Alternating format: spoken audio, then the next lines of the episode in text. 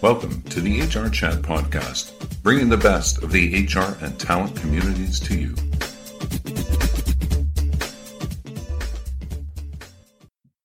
Welcome to another episode of the HR Chat Show. I'm your host today, Bill Banham. And in this HR Chat, we're going to talk about retaining top talent and the evolution of performance management. My guest this time is Harrison Kim, CEO at PaveStep, a performance management solution designed to help companies develop and motivate their people with continuous feedback, goal management, and flexible reviews. Harrison is a former McKinsey consultant and private equity investor in the human capital management sector. He founded PaveStep to help executives and managers develop, motivate, and understand their talent just that bit better. Harrison, welcome to the show. Hey, Bill, how are you? I am great. I'm excited to chat to you today. Listeners, some of you may be aware, others may not. Um, I, I work for a talent management software company many, many years ago. So um, I'm, I'm excited to chat about this and uh, maybe throw in an extra question here and there and just have a good conversation and find out what's happening today in the talent management technology space. Why Absolutely. don't we start? Why, why, don't we start then by um, getting you to introduce yourself a bit more, Harrison? Tell me a bit about yourself, your career background, and maybe start to introduce PaveStep. Great. Well, first of all, thank you so much for having me. And for the listeners, thank you for listening to this episode. So, my name is Harrison, and I'm the CEO of PaveStep. PaveStep is an employee feedback and performance management solution that activates the culture of feedback. We work with organizations, small, big, and everything in between, to help them develop and retain talent with our software and services. Personally, I'm very obsessed with feedback uh, so I'm very excited to share my thoughts today here with you. Um, a little bit more about me. I started my career as a consultant at McKinsey. Um, and one of the biggest things that I took away from that experience was really this value of feedback. You know, I was fortunate enough to get staff with team members who really, really cared about feedback and cared about employee development. And I used to have this uh, great ongoing dialogue and continuous feedback with my team members. And that's really the original inspiration point for PaveStep. Uh, so again, I'm I'm really excited to be here. Uh, I really appreciate your time. Okay, thank you very much. So let's get into it then, and um, let's start with a, a big blue sky question. I think before we get into into the details around what's been happening within performance management and what's happening now. Um, so that big blue sky opener for you, Harrison. In in what ways do you think that culture, core values, and communication help make an employee want to stay at a company? Yeah, this definitely is a big question. um, you know, there are many stats and researches out there about culture, core values, and how they affect employee retention and engagement. Right? I mean, I, and instead of spending time on the things that people can easily Google, I want to maybe touch on this in a little more simple or very simple way. To me, alignment to your organization's culture and core values is a critical requirement for you to uh, feel like you belong right? If you go to a party and nobody behaves like you, or worse, you know, behaves in ways that you don't think are appropriate, right? You probably feel left out. It's the same thing in an organization, in my mind. Uh, of course, you're going to have differences in your preferences and values, just like how you are, you know, different from probably everybody else in the party, and that's totally okay. Accepting differences or rejecting differences itself is probably going to be a, a core value or behavior that's going to inform you about that party or this organization, right? Um, and simply put, if you find your tribe or go to a party where you really hit it off with everybody else, uh, you're going to stay there longer. And I think we can think about it as simple as that uh, from an organization and employee perspective.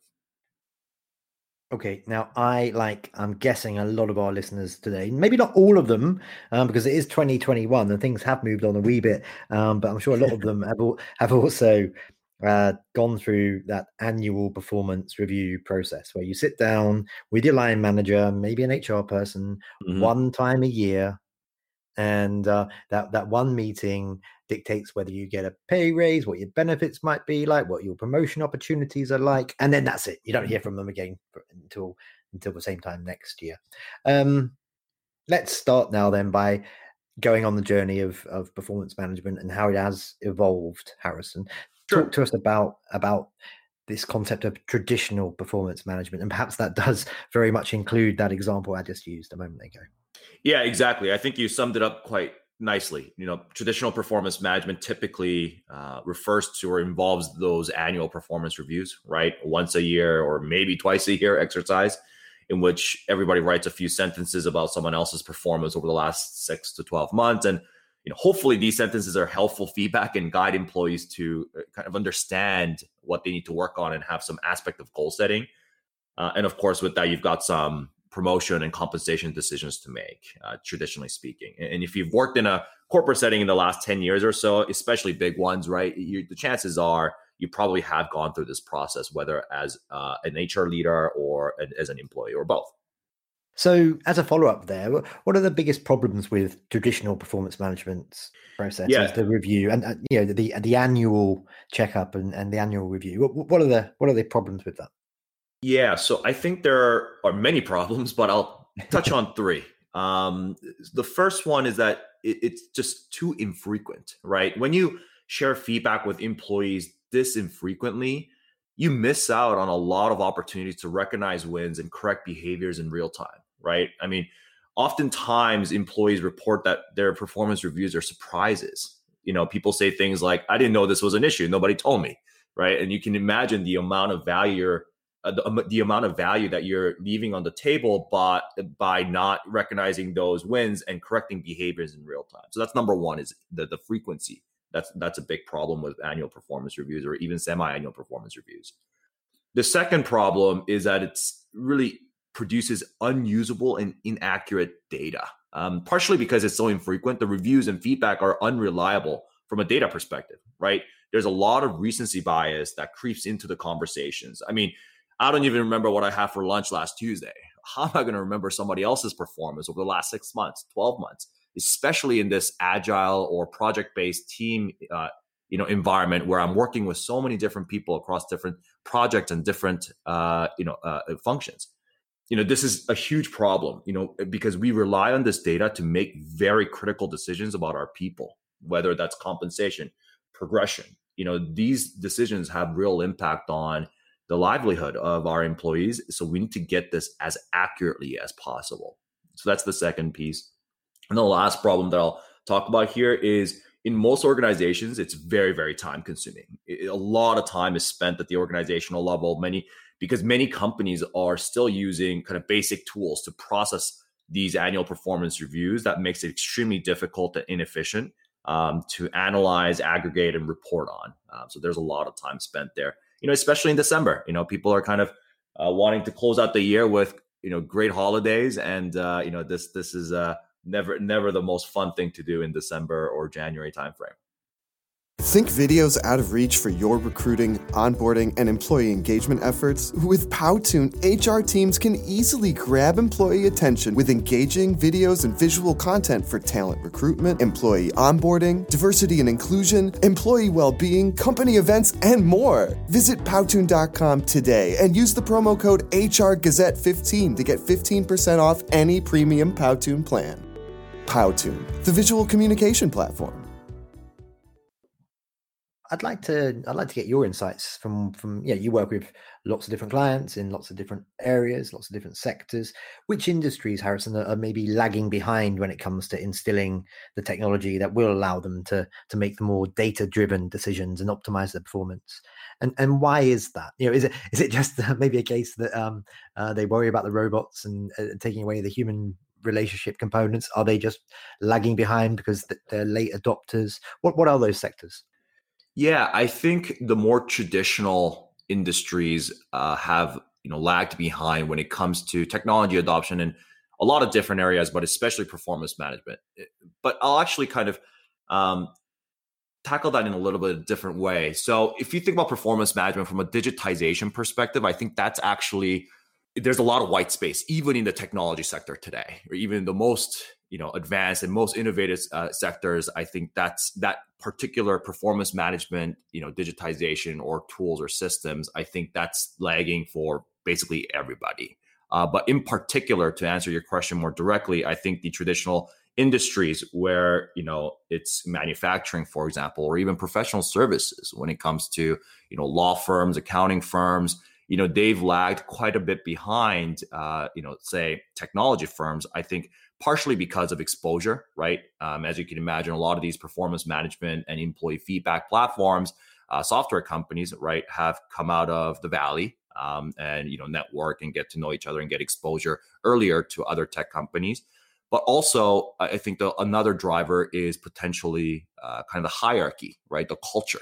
Um, you know, I'm obviously drawing very broad, you know, generalizations here, but if you take a look at a, a startup, right, that's been founded over the last three years, um, you know, typically they have a more flat structure, um, a little bit more open dialogue when it comes to feedback, recognition, and employee development and employee engagement um, versus you know more traditional companies that's been around for 100 200 years um, maybe just surely because purely because of their size right it, it's more much more difficult to uh, create change within an organization of 10,000 people versus 100 people right so um, that's that would be what I would you know what we found so far is you know some of the more traditional um, you know, industries have been lagging in this aspect.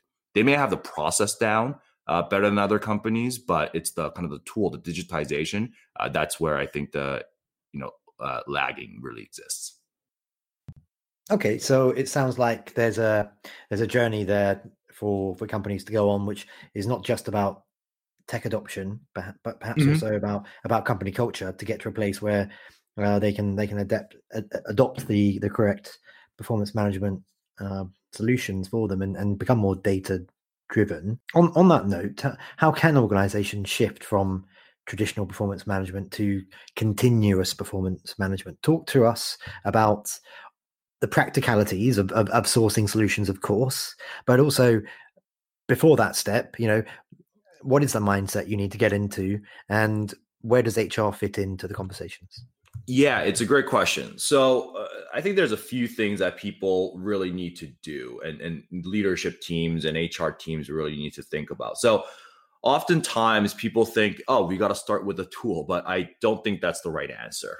Um, and I'm and this is coming from somebody who provides these tools, right? Um, I think organizations need to one be really clear on their performance management strategy and align align it to their overall people strategy. Right, like who do you want to attract and retain, and really understanding how this organization in particular defines performance. Right. So when I think about defining performance, a lot of people think about it this way, but don't explicitly explain it this way within their organization. I think about two things, right? You've got objectives, which are you know typical metrics like you know dollars of sales or you know retention percentage or whatever it may be, kind of like the what you're trying to work towards. And then the second piece is around the values and competencies, right? Like how people behave, what kind of skill level people are at, the how, right? Of how you get your job done. And feedback is your data here. So I think about performance in those two specific definitions. And depending on your role, one may matter than more than the other. So that's kind of number one is being clear on your performance management strategy, clearly defining performance and making sure that it aligns to your people strategy. Then Secondly, you've got to think about the process and the systems you need, right? I think broadly, you can think about ongoing feedback and goals and formal reviews uh, as big elements in performance management. And you can probably start there and start thinking about the, the processes and systems that you, you need to have. And lastly, this I think is the most important piece is lay out a change management strategy. Going from a traditional performance management, you know, system or environment to a continuous one doesn't happen overnight. Think about how to carefully change people's behaviors, right? And there are four drivers that I always like to talk about when it comes to change management. And I'm happy to talk a little bit more about this in detail, but I think about it in terms of sponsorship, education, experience, and process, right? simply put, for sponsorship, it's you need buy-in from and role modeling, role modeling from executives and managers throughout the organization. When I talk about education, um, you know, oftentimes people don't share feedback and receive feedback if, in an effective way because they just don't know how. Right? That's uh, it, it, can be as simple as that. They just don't know how. So you need to provide the education. Um, third, around experience, you want to make it as easy as possible. And fourth, process. Right? You need to put the right processes in place to reinforce and celebrate the right behavior so that they become habits and part of your culture over over the long term so those are kind of what i would think about from a company perspective or organization perspective going from traditional to continuous um, and if you're in a small organization right that this process may take a week or two to figure out. And, you know, in, in, a, in an optimal scenario, if you are a large organization, it might take three months, six months, even a year or more to set everything in place, depending on how many kind of red tapes you have and you know what the decision making tree or the process that you have. Uh, but the most important thing that I'll mention here is that you need to always iterate as much as possible, right? Uh, regardless of whether you're small or big, you know, you, are going to try a few things that don't work uh, or work well. Um, and you're going to find that you're going to actually learn a lot of interesting things on both sides. So you need to continue to iterate your process, your tool, your system, and your philosophy to make sure that it actually serves your people strategy. So that was a long answer, but hopefully that answers your question. It does. So let me make them a bit harder, shall I? Let's really start challenging you now, Harrison. sure. Um, let's uh, let's talk a bit about remote working, um, because you know that's a big obstacle, isn't it? When you're when you're looking to uh, assess, evaluate, and communicate with your with your employees, of course. And um, I I did an interview not so long ago uh, with with someone from Gartner, and uh, their research suggested that once we're through this current crisis. Around about 27, 28% of employees will continue to work remotely all of the time. Mm. Um, um, I'd, I'd, love to hear from you. How has remote working changed or shifted the, the future of performance management? What does that mean for being able to really evaluate employees who are disparate? And here's the curveball.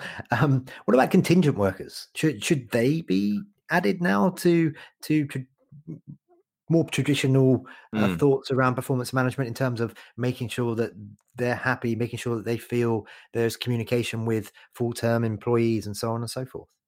Yeah, this is a big question, um, and I think a pretty challenging one. But let me try to take it in a in in a few ways. So, I personally don't think that the transition from office to home, like work from home, should have actually too much impact on performance management or how we think about performance management fundamentally. So I do think it's absolutely different in certain aspects, especially ongoing feedback, because you know we've lost those organic moments to share feedback in real time with our colleagues.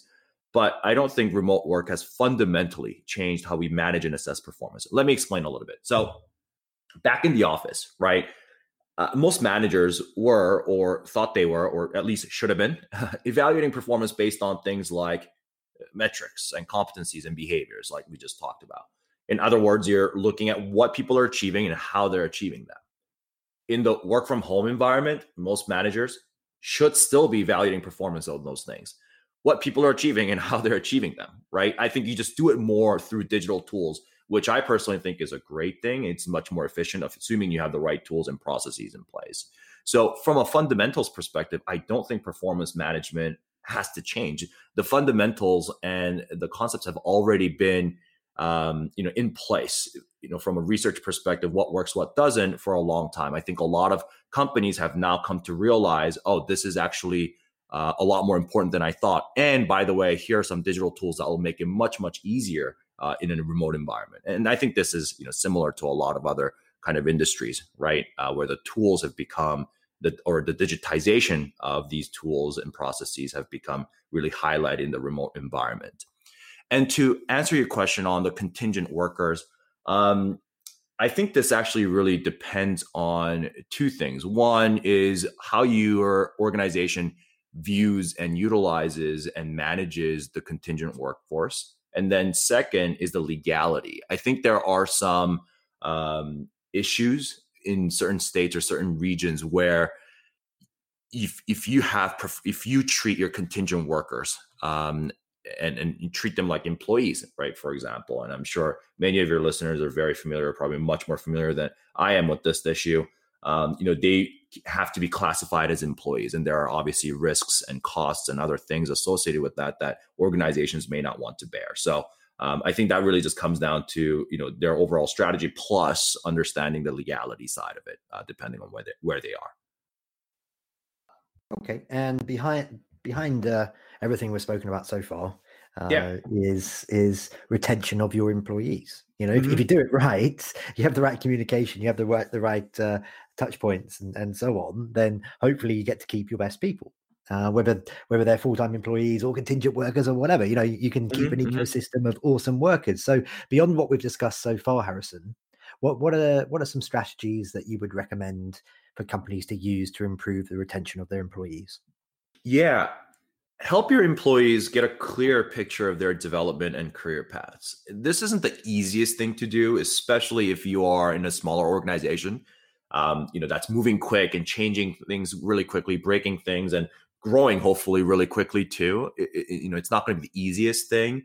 Um, but making sure that you at least communicate that, you know, their development and their career paths are a top of mind item from a leadership perspective is going to be very valuable. And then acting on that to make sure that you can make sure you can provide the learning the development and the career pathing visibility that people most people want right? Um, i think that's a really important aspect. You know a lot of people talk about uh, you know alignment to company vision compensation feedback and recognition. All of that stuff is absolutely you know those are all big drivers of retention. Um, but the one thing that i think a lot of companies don't think about or organizations think about is this you know clear visibility into development and career pathing so that's something that i would encourage especially smaller companies to think about earlier than later Whenever I spot that one of my guests has a podcast, I always feel compelled to bring it up um, because this is a podcast and I enjoy it, and uh, I get to spend a lot of my day chatting to clever people like you and doing doing interviews like this. And uh, and you are also a host on uh, your podcast, which is called Working with People. yeah Why don't you take sixty seconds and tell us all about it? Yeah. So in my past, what I found was that there were a lot of executives and leaders who said they cared about their people and want to invest in them, yet didn't really walk the talk or didn't know how to walk the talk. On the other side, there are many people, experts, and leaders who have great experiences and insights on how to manage and optimize your talent, right? And how to care for them. So we want the Working with People podcast um, to be the bridge between the two parties, really. So we invite people experts to share insights and their stories about everything and anything people. um, and we hope that we can get their messages across and amplified. Nicely done. What a pro. That was in about 50 seconds. Perfect. Ti- time to spare. And let's use that spare time to, to wrap up today. Harrison, how can our listeners connect with you? So maybe you want to share your email or maybe di- direct them to LinkedIn. Maybe you're really cool and you're on Instagram and, uh, and, and all these other cool places. Um, and, and also, how can they learn more about PaveStep? Absolutely. You can reach out to me uh, on my email at harrison at pavestep.com. And you can find me on LinkedIn. I'm pretty active on LinkedIn as well. Again, the name is Harrison Kim. Uh, and to learn more about us and PaveStep, you can just visit our website. It's at www.pavestep.com. That's P A V E S T E P. Um, unfortunately, we don't have Instagram that's super active. We're not that cool yet, but we'll get there someday. Well, you make up for it by having a very attractive website, listeners. I was checking out earlier and I, I mentioned it to Harrison before we hit record today. It's very, very nice and easy to navigate. Um, hey, that just leads me to say for today, Harrison, thank you very much for being a guest on this episode of the HR Chat Show. Absolutely. Thank you for having me, Bill. And listeners, as always, until next time, happy working and please do continue to stay safe. Thank you for listening to the HR Chat Podcast, brought to you by the HR Gazette.